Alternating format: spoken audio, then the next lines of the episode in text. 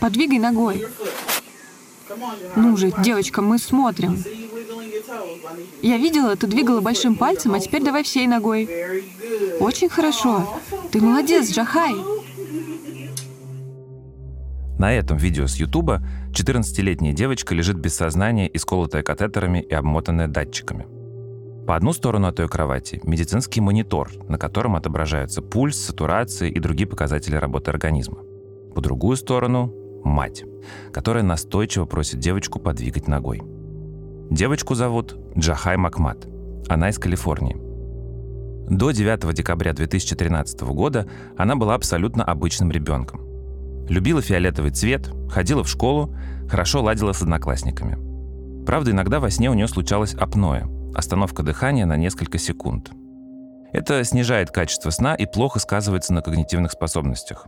Чтобы исправить ситуацию, врач отправил Джахай на плановую операцию. Девочке удалили миндалины, небный язычок, часть носовой раковины и аденоиды. После процедуры Джахай чувствовал себя хорошо и даже съел мороженое но через несколько часов у нее открылось кровотечение. Джахай перевели в отделение интенсивной терапии, и там у нее остановилось сердце. Врачи не сразу заметили это, и девочка провела несколько минут без кровообращения.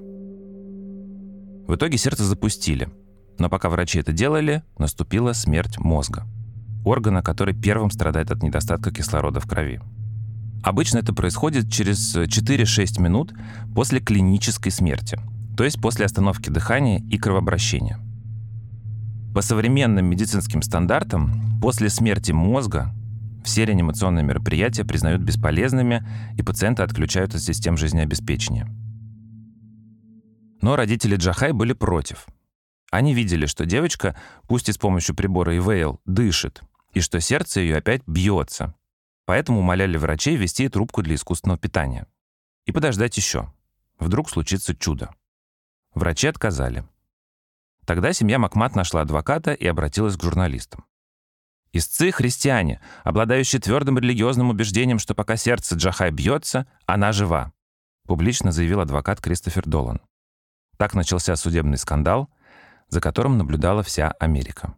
Врачи фиксируют человеческую смерть. Это то, что мы делаем всю свою карьеру. Кто-нибудь когда-нибудь слышал, чтобы человек воскрес, чтобы мертвый человек вернулся к жизни? Если, конечно, не приводить в пример кейс, который случился пару тысяч лет назад. Я вас уверяю, с тех пор никто не воскресал после смерти. И да, смерть мозга равна смерти человека. Доктор Дрю, вы абсолютно правы. Я тоже человек человек логики.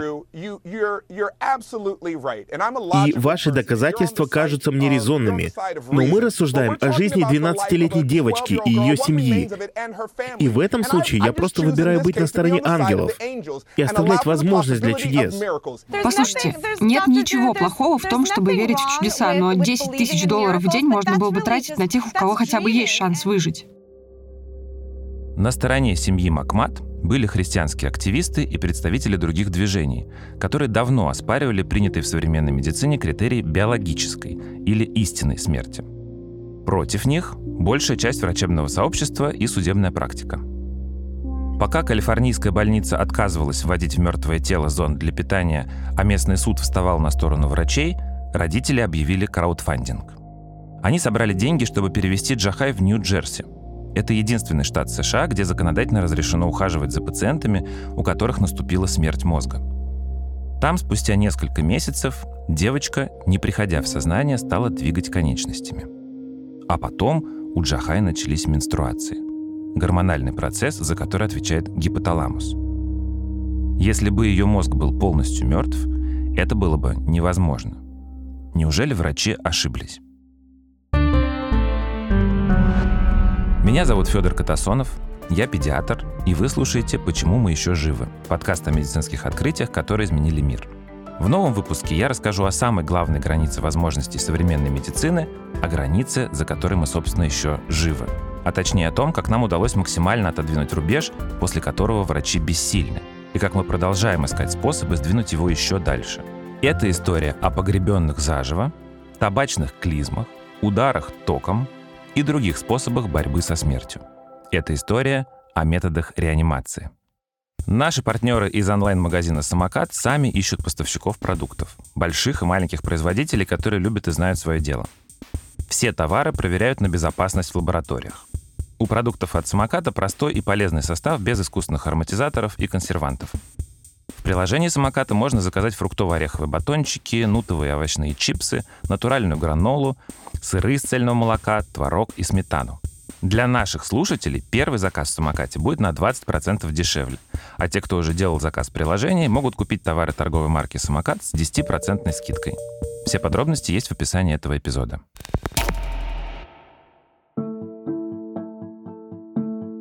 Когда тело Джахай Макмат перевезли из Калифорнии в Нью-Джерси, скандал разгорелся с новой силой. Из местной больницы ее снова выписали. Новые врачи повторно констатировали смерть мозга – Тогда родители сняли квартиру, купили аппараты поддержания жизни и медицинский монитор и наняли сиделок. Все это покрывал краудфандинг и медицинская страховка. После этого кто-то запустил на Change.org петицию с призывом перестать тратить деньги американских налогоплательщиков на живой труп. Из-за резонанса случаем Макмат заинтересовался Международный фонд исследований мозга. Эксперты провели девочке МРТ и доказали, что структура некоторых его частей не повреждена – как минимум гипоталамуса, который дал гормональный сигнал к началу менструации. На основании этого заключения семья Макмат снова попыталась добиться, чтобы девочку госпитализировали по месту жительства, в Калифорнии. Но суд повторно им отказал. Параллельно мама Джахай, Наиля, записывала десятки видео, на которых ребенок реагирует на ее команды и двигает конечностями. Правда, врачи говорили, что дело тут не в том, что мозг жив, и у Джахай есть надежда на выздоровление – а в так называемом эффекте Лазаря. Именем этого воскрешенного библейского героя называют рефлекторное движение тела после смерти. А уже с этими врачами спорили неврологи, которые проводили Джахай МРТ, и сотни тысяч людей, которые услышали об этой истории из медиа. Скандал бушевал больше трех лет. За это время у Джахай отказала печень, и ее состояние стало ухудшаться. Врачи сделали диагностическую операцию, но так и не смогли понять, в чем причина новой болезни. Тогда родители Макмат решили, что она достаточно настрадалась. 22 июня 2018 года в возрасте 17 лет Джахай отключили от аппаратов жизнеобеспечения, и она умерла окончательно. Девочку похоронили в гробу ее любимого фиолетового цвета. На похоронах мама Джахай, одетая в фиолетовое, произнесла очень эмоциональную речь. Все это время я концентрировалась на Джахай. Но то, что теперь она мертва, не значит, что я прекращу бороться. Я буду помогать другим людям доказывать, что их родственники живы. Случай Джахай Макмат стал известен на весь мир. Он спровоцировал дискуссию о том, что мы вообще сегодня понимаем под смертью. Можно ли ставить знак равенства между смертью мозга и смертью человека? А если мозг умер частично? Кого мы вообще считаем живым и кого врачи обязаны спасать? На самом деле концепция смерти мозга как главного критерия смерти человека довольно молодая. Официально она оформилась только к 60-м годам 20 века. Строго говоря, до прошлого века у нас не было практически никакого понимания процесса умирания. Зато за эти сто лет мы накопили столько данных и настолько усовершенствовали методы реанимации, что грань между жизнью и смертью максимально размылась. В этом эпизоде я расскажу, какие открытия и изобретения в этом замешаны. Но сначала давайте разберемся, а кого мы раньше считали мертвым? В древности главными признаками живого тела были дыхание и тепло. Но работали эти критерии не всегда. Например, уже где-то в XVI веке испанский физиолог Андреас Визалий, про которого мы подробно рассказывали в выпуске об анатомии, проводил показательное вскрытие перед толпой в Мадриде. По науке Подопытный был труп, то есть холодный и не дышал.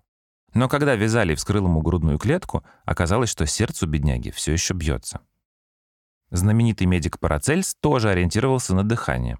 Сохранилось упоминание, что в 1530 году он оживил человека с асфиксией, то есть с удушьем, с помощью кожаных мехов, которыми обычно разжигали огонь в камине, и прикрепленной к ним трубочки. Этот прибор самый древний известный предок аппарата искусственной вентиляции легких, который поддерживал жизнь Джакхай Макмат и, например, миллионов людей с осложнениями от ковида. А еще через 13 лет после Парацельса уже знакомый нам Визалий выпустил фундаментальный труд о строении человеческого тела.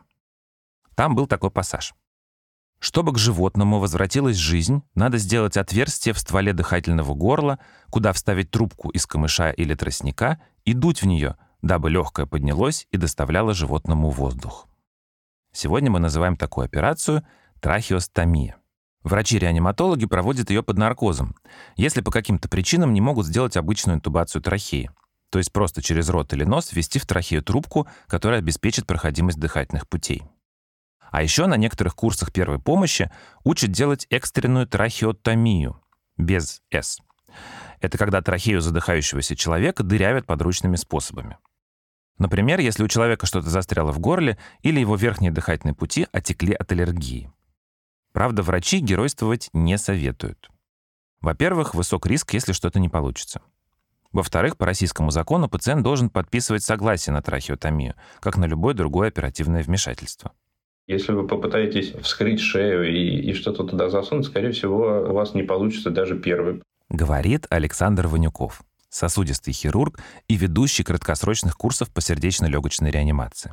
Потому что ну, я с трудом себе представляю нормального человека, который кому-то режет глотку. Последний год у меня есть сомнения, но тем не менее все-таки нормальные люди к этому не склонны. И пока вы будете решать, что же делать, где это делать и прочее, время будет упущено. Это раз. Второе, это абсолютно не нужно. Если нет препятствий в дыхательных путях, то не нужно добавлять ему, им отверстий. И третье, можно много чего повредить, если делать это неумело. Тем самым пользы не будет ровно никакой, а вреда будет гораздо больше.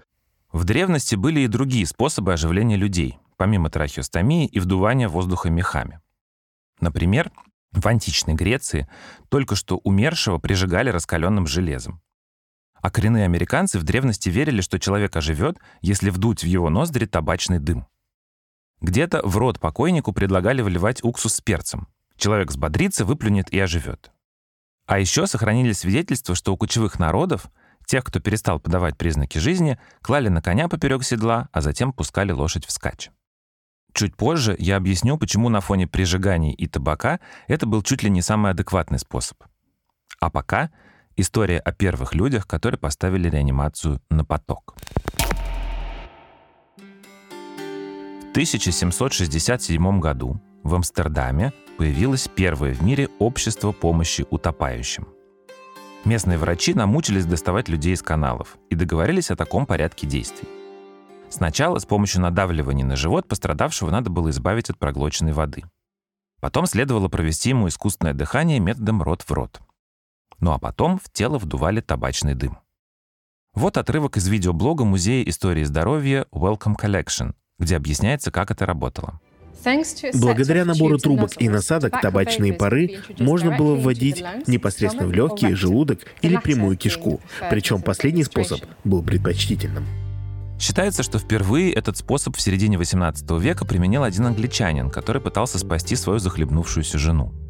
Он вытащил ее на берег и не знал, что делать. Мимо проходил какой-то моряк и посоветовал засунуть в анальное отверстие женщины табачную трубку, поджечь табак и сильно дунуть. Легенда гласит, что пострадавшая быстро пришла в себя.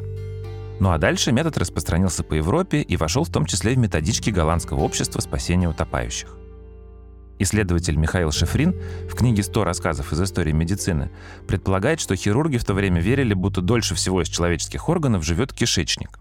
И якобы если нагнетать в него раздражающий дым, организм встряхнется, и все системы снова заработают. Идея эта возникла из аналогии с популярным тогда табачным клестиром, который помогал от запоров. И следующим, кто я подхватил, был английский хирург Уильям Хоус. В 70-х годах XVIII века Хоус жил в Лондоне недалеко от набережной Темзы. В городе в то время было ужасно много врачей, и чтобы привлечь пациентов, надо было чем-то выделяться. И тут Хоузу на глаза попалась голландская брошюра с методами первой помощи. Он освоил все приемы и дал объявление в газету. Каждый, кто выловит тонущего из Темзы и позовет Хоуза, получит золотую монету. А если Хоуз спасет бездыханного утопленника, то две монеты – за год хирург спас несколько десятков жизней и потратил довольно много денег. Такой вот социально ответственный предприниматель. Реклама сработала, и к нему стали обращаться пациенты с другими болезнями. А еще вокруг Хоуза объединились десятки медиков, которые тоже готовы были жертвовать деньги и силы на спасение утопающих. Вскоре Хоуз с коллегами создали так называемое «человеколюбивое общество». А еще они стали обучать методам первой помощи всех желающих. Чтобы люди могли легко запомнить, что нужно делать в экстренных случаях, врачи сочинили такой стишок. Табачная клизма. Вдувай дым, пока не восстановится дыхание и кровообращение. Согревай и растирай человека до тех пор, пока не добьешься успеха. И не жалей своих усилий, делай это. В один прекрасный день добро к тебе вернется. Движение Хоуза стало массовым. Подключился даже король Георг III. Так что вскоре общество стало называться королевским. А вместо денег за спасение людей стали вручать медали. Причем уже не только за утопленников, но и за тех, кто угорел во время пожара, замерз или напился до потери сознания. Постепенно похожие общества начинают появляться и в других странах. Вместе с ними распространялись и совершенствовались методы реанимации – в 1799 году в Санкт-Петербурге издают краткую книжку для народа, содержащую легкое и удобопонятное наставление, как с усопшими, замерзшими, удавившимися, упадшими в обморок, повесившимися или кажущимися быть мертвыми поступать надлежит. В ней рекомендовалось стараться впустить пострадавшему в легкое воздух посредством вдыхания изо рта в рот или с помощью раздувательного мешочка. Да, забыл сказать. В начале XIX века английский ученый Бен Броди обнаружил, что никотин может плохо влиять на сердце и сосуды, и от табачных клизм стали постепенно отказываться.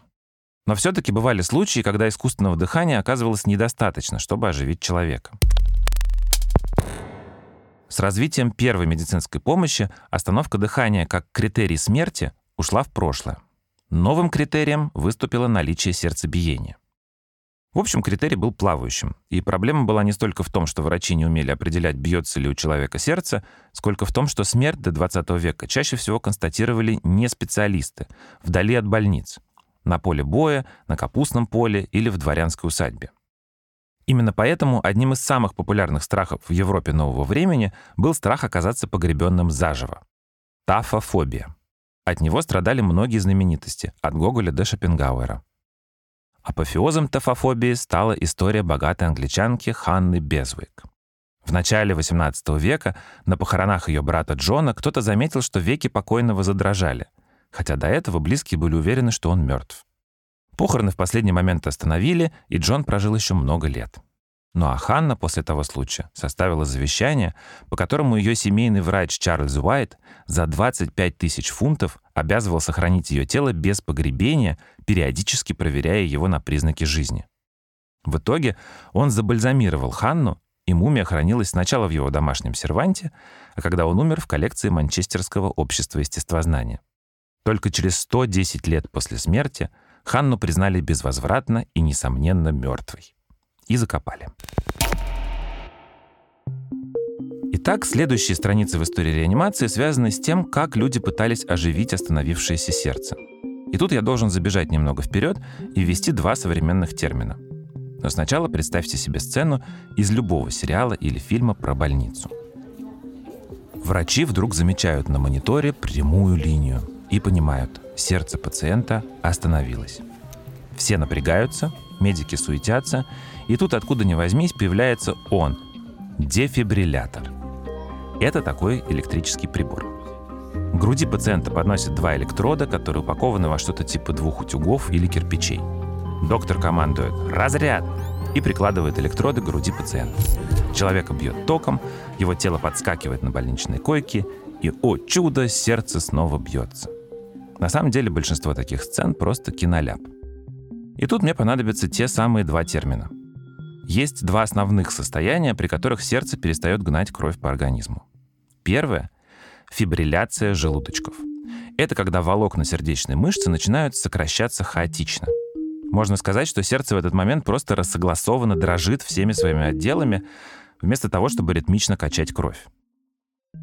Второе состояние — асистолия. Асистолия — это когда сердце полностью перестало биться. Так вот, дефибриллятор не может помочь при асистолии. Он не запускает остановившееся сердце. Этот прибор нужен, чтобы ударить фибриллирующее сердце электрическим импульсом. И тогда дрожь прекратится, а потом, возможно, восстановится нормальный ритм. Современные дефибрилляторы оборудованы датчиками, которые анализируют сердечную деятельность пациента и подсказывают врачу, поможет ли сейчас электрический разряд. Но как врачи узнавали это раньше? И как вообще стал возможен дефибриллятор? Первый официально документированный случай, когда кто-то использовал электричество для оживления человека, относится к 1774 году. Лондонский аптекарь мистер Сквайрс увидел, как из окна соседнего дома выпала трехлетняя девочка по имени Катарина София Гринхилл. Он тут же подбежал к ребенку, осмотрел ее и констатировал, что дыхания и пульса нет. Тут из дома подоспели родители Катарины.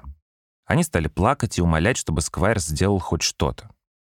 Тогда он отправился в свою мини-лабораторию при аптеке и принес оттуда две лейденские банки — это такие самые древние электрические конденсаторы, которые ученые-энтузиасты использовали, чтобы проводить первые опыты с током.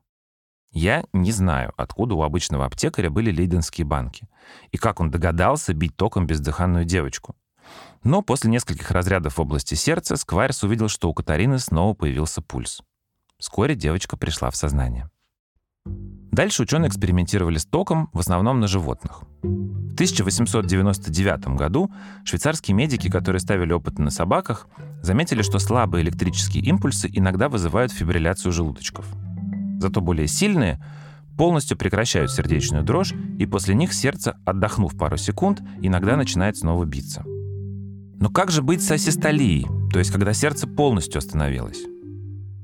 Во второй половине XIX века итальянский физиолог Морец Шиф ставил опыты над собаками во Флоренции. С помощью хлороформа он усыплял животных и дожидался, пока у них переставало биться сердце. Дальше Шиф вскрывал беднягам грудные клетки и начинал сжимать и разжимать сердце рукой до тех пор, пока оно не начинало биться самостоятельно. Сегодня мы бы назвали это прямой массаж сердца. Но тогда флорентийцы просто считали Шифа живодером. Примерно в то же время его немецкий коллега Рудольф Бем надышал хлороформом кошку, тоже до остановки сердцебиения. Потом он полчаса пальцами сдавливал ей грудину с двух сторон, и сердце кошки отдышалось немного и снова пошло. Так был придуман непрямой массаж сердца. Вообще, на рубеже 19 и 20 веков опыты по оживлению сердца с электричеством или без и всего остального организма проводили сотни врачей по всему миру – и одним из самых интересных таких центров стал Советский институт переливания крови, который создал Александр Богданов, революционер, писатель и врач-утопист.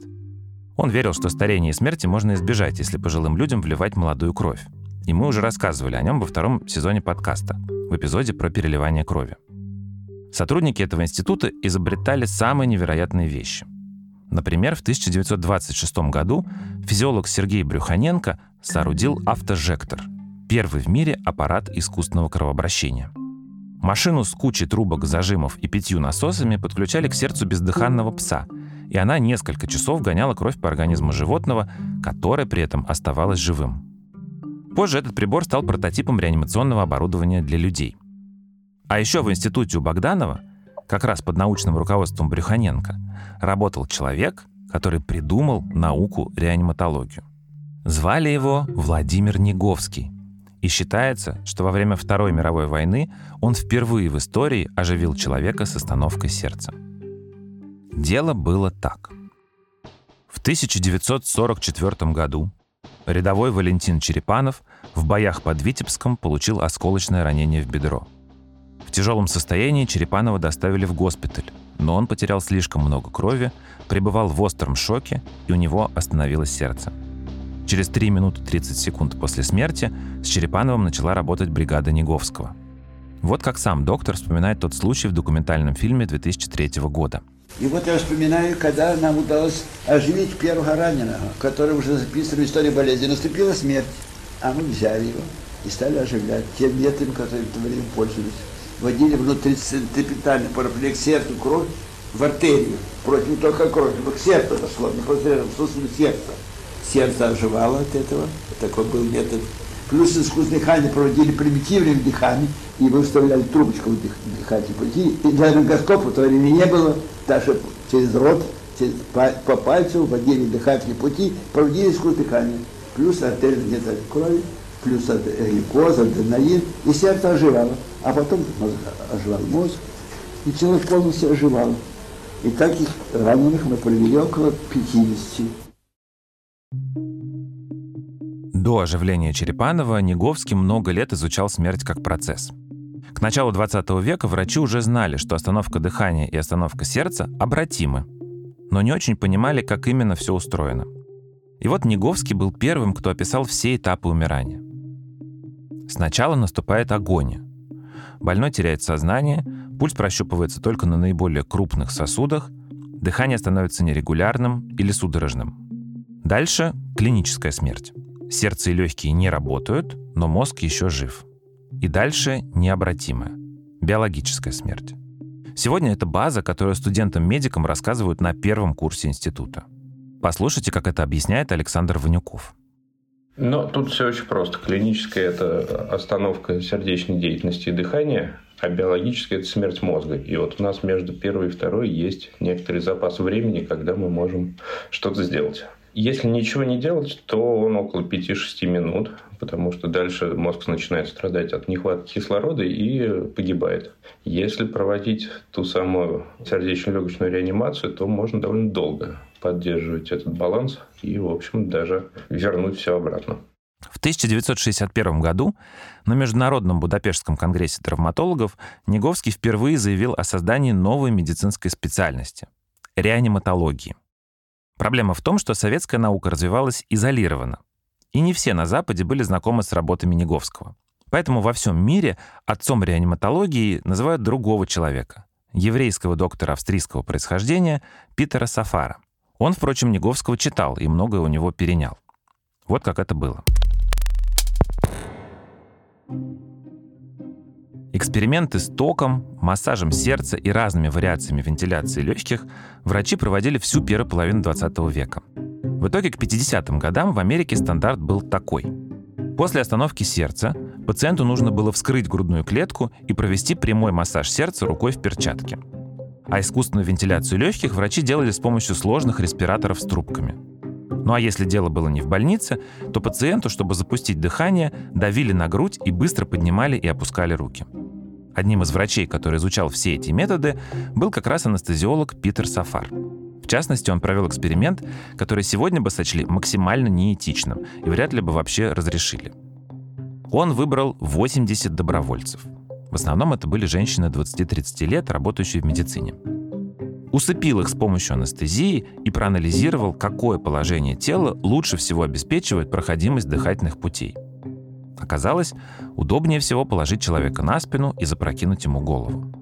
А еще Сафар доказал, что дыхание рот в рот в первые минуты после остановки дыхания эффективнее, чем поднятие рук и надавливание на легкие. Он назвал этот прием «поцелуй жизни» и написал очень подробную инструкцию, как оказывать первую помощь. Позже врачи назвали ее азбукой Сафара, потому что она включала А, Б и С. А означает airway open, то есть нужно открыть человеку без сознания рот и восстановить проходимость дыхательных путей. Б. Это breathe for victim. Начните искусственную вентиляцию легких э, рот в рот или с помощью специального оборудования. Ну а С. Circulation of blood. В третью очередь, читал Сафар, нужно приступить к массажу сердца. Сафар написал много статей про реанимацию и объездил десятки конференций анестезиологов и реаниматологов. И вот однажды, пока доктор был в одной из таких поездок, его 11-летняя дочь Элизабет впала в кому. У девочки была астма. Она стала задыхаться, и врачи просто не успели прийти ей на помощь. Для Сафара это был поворотный момент. Он понял, что владеть техникой реанимации должны не только врачи, но и обычные люди, чтобы оказывать помощь так быстро, как только можно.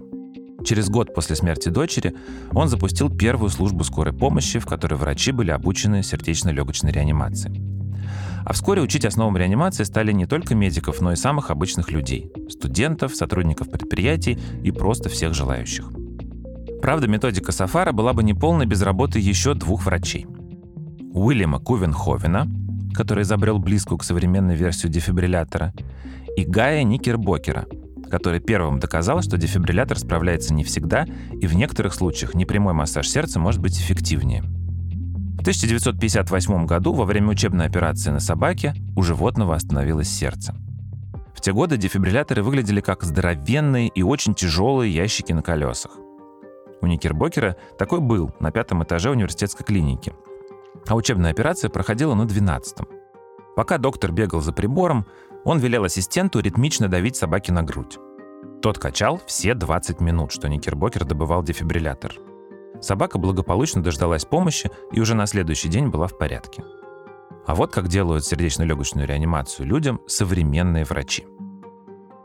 Если вам кажется, что она нужна, она нужна. В крайнем случае, если, если она не нужна, человек вас оттолкнет, отпихнет, скажет ай-яй-яй. Это снова сосудистый хирург Александр Ванюков. Вот. Но все-таки для порядка э, важно проверить наличие пульса как правило, на крупных артериях. Но здесь всегда решение принимается в пользу того, что если вам кажется, что чего-то нет, не надо долго ждать и пытаться его нащупать. Кажется, что нет, значит нет. Второе – это посмотреть, а не перекрыты ли дыхательные пути чем-нибудь. Да, иначе наши попытки восстановить дыхание они будут совершенно бесполезны. Ни в коем случае не пытается достать что-то из горла, потому что, как правило, пальцами вы проталкиваете это дальше, и никогда не удается этого достать. Достать можно только вот изо рта, если там это где-то у щеки. И дальше э, задача следующая. Воспроизвести эффективный массаж сердца. Но вот это первостепенная задача, даже не такая важная, как искусственное дыхание, потому что в крови растворено достаточно много кислорода, который позволяет, при условии циркуляции, позволяет, в общем, мозгу оставаться в живых. И второй момент, что при компрессии грудной клетки минимальный акт дыхания все равно воспроизводится. И это такая спасительная новость для тех, кто, кому кажется, что это довольно брезгливо, значит, чужому человеку делать дыхание рот в рот. Ну, в общем, можно этого не делать. И э, есть исследования, которые показали, что при непрофессиональной сердечно-легочной реанимации выживаемость не меняется от, в зависимости от наличия или отсутствия искусственного дыхания. Но здесь есть один важный момент. Прежде чем все это сделать, хорошо бы вызвать профессиональную помощь потому что иначе сердечно-легочная реанимация может происходить бесконечно, потому что никто на помощь не придет, если вы ее не позвали. Делать это обязательно на твердой поверхности и надежнее опустить на землю.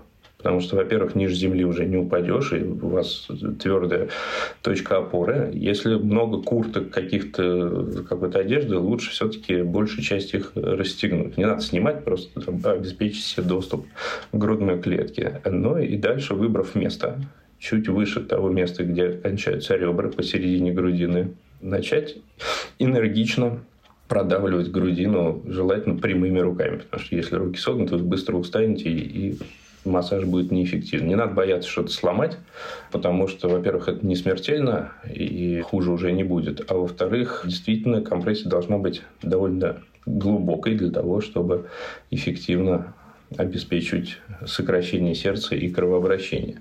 Даже если представить себе, что ломается ребро и происходит перфорация легкого, да бог с ним. Ну, во-первых, есть второе легкое, во-вторых, э, уж с этим-то мы как-нибудь справимся. Вот главное, чтобы сохранилось кровообращение. Давайте повторим. Сперва вызвать скорую. Затем уложить пострадавшего на твердую поверхность. Только прежде, чем подходить к нему или перекладывать, необходимо убедиться, что вам, спасающему, ничего не угрожает. Дальше проверяем, свободны ли дыхательные пути. Обеспечиваем доступ к грудной клетке. Выбираем место по центру грудины чуть выше последнего ребра, кладем ладони одну на другую и прямыми руками начинаем надавливать на грудь. По данным последних метаанализов, считается, что самый эффективный вариант — 30 нажатий на грудную клетку и если вы решите это сделать, два вдоха рот в рот или рот в нос. Потом еще 30 нажатий и еще два вдоха. Так долго, как сможете. Если сердце не запускается, а дефибриллятора под рукой нет, может помочь прекардиальный удар. Сильный тычок кулаком под грудину. Но если вы сомневаетесь в своих силах, лучше не бить.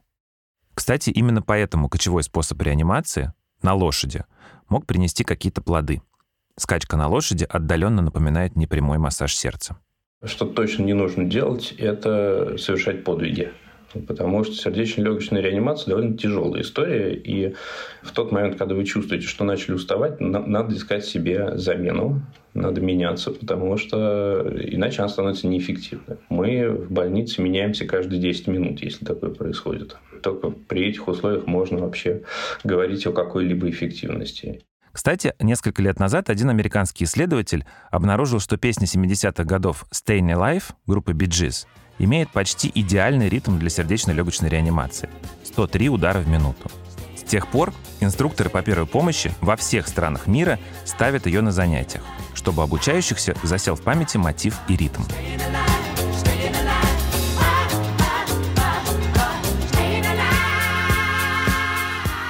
А британский фонд по борьбе с сердечными заболеваниями даже снял про эту песню смешное видео.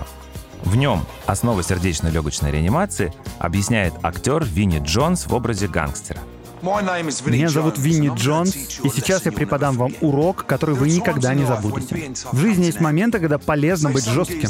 Например, когда перед тобой на землю падает какой-то незнакомый чувак. Что делать? Так, нам бы добровольца, который не дышит. О, этого парня я как раз упаковал чуть раньше. Итак, работы Владимира Неговского и Питера Сафара изменили наше представление о смерти как об одномоментном явлении. С появлением сердечно-легочной реанимации стало ясно, что между клинической и биологической смертью есть еще 5-6 минут, пока жив мозг. В последние годы жизни Сафар продолжал эксперименты и сосредоточил внимание на реанимации мозга. Он проводил опыты на собаках и обезьянах и выяснил, что если снизить температуру тела на несколько градусов, примерно до 33 по Цельсию, это может еще немного отсрочить смерть мозга. В больницах это делают теперь с помощью специальных подушек, наполненных холодной водой. Да, и я не объяснил, как же врачи научились определять, что мозг все-таки умер. На самом деле мы уже обсуждали этот вопрос в первом сезоне подкаста, когда я рассказывал про трансплантацию органов. Вот как это объяснял профессор Сергей Готье, академик и директор Национального центра трансплантологии. Это целый комплекс э, неврологических тестов, которые могут свидетельствовать о гибели мозга. Для уточнения, да, иногда используется электроэнцефалограмма за рубежом, используется и транскраниальная эхография. Проще говоря, УЗИ головы который показывает, есть кровообращение в мозгу или нет. И самым точным методом является, конечно, ангиография, когда мы видим, что контраст, контрастное вещество не поступает в головной мозг, что и является э, окончательным подтверждением смерти мозга, и в это время констатируется смерть человека. Ангиография – это такой метод визуализации кровеносных сосудов. Пациенту вводится специальное контрастное вещество, а потом врачи делают рентгеновский снимок. На снимке видно, как это вещество распределилось по сосудам. Ну или, как раз в случае смерти мозга, видно, что до мозга кровоток вещество вообще не донес. Но несмотря на все эти суперточные методики, иногда все равно случаются двусмысленные ситуации, которые обнадеживают родственников пациента и не дают трансплантологам изъять органы. Вот что профессор Готье рассказывает про ситуацию в России – это было и до сих пор остается некой проблемой в э, российской медицинской практике. Потому что далеко не все стационары вообще эту практику имеют. И получается так, что умерший человек, то есть у которого умер мозг примерно три дня назад, но сердце работает, он еще продолжает получать лечение как живой человек. То есть история болезни не закрывается. Тогда как уже три дня назад, когда умер мозг, он мог рассматриваться как потенциальный донор органов. Если у него работает сердце, если у него дышат легкие с помощью аппарата, если у него почки выделяют мочу и так далее. Понимаете? Это целый кладезь жизнеспасающих органов, которые должны кому-то достаться, эти органы чтобы снять пациента с диализа, чтобы пересадить другому сердце, чтобы он не умер от сердечной недостаточности, чтобы больному с циррозом печени пересадить, наконец, здоровую печень. Благодаря развитию технологий грань между жизнью и смертью максимально смазалась. Аппараты вентиляции легких и поддержания кровообращения, пересадка сердца и других органов привели нас в ту точку, в которой граница между жизнью и смертью не столько медицинский вопрос, сколько этический. В 1967 году американский хирург и биоэтик Генри Бичер возглавил комиссию, которой нужно было решить, можно ли считать живым человека, который дышит с помощью ИВЛ и у которого сохраняется сердцебиение, но умер мозг. Огромная команда врачей, изучив тысячи историй болезни, пришла к выводу, что точкой в жизни нужно считать необратимую кому. то есть смерть всех отделов мозга. Это необратимый процесс, после которого человек никогда не сможет жить осознанной жизнью. Это было историческое решение, которое полностью изменило трансплантологию, реаниматологию и наше представление о жизни и смерти. Но дискуссия вокруг случая Джахай Макмат, с которого я начал этот эпизод, лучший пример тому, что мы и по сей день сомневаемся. Это был подкаст «Почему мы еще живы» студии «Либо-либо». Мы делали этот эпизод вместе с авторами сценария Ритой Логиновой и Леной Чесноковой, редакторами Настей Красильниковой и Семеном Шишениным, медицинским редактором Нигиной Бигмуродовой, продюсерами Машей Агличевой, Ликой Кремер и Ксенией Красильниковой, звукорежиссерами Ниной Мамотиной и Алексеем Воробьевым и композиторами Кирой Вайнштейн и Михаилом Мясоедовым. Музыку и звуки для этого подкаста мы берем из библиотеки Blue Dot Sessions. Меня зовут Федор Катасонов. Слушайте нас во всех приложениях для подкастов и не забывайте оставлять оценки и отзывы. Пока.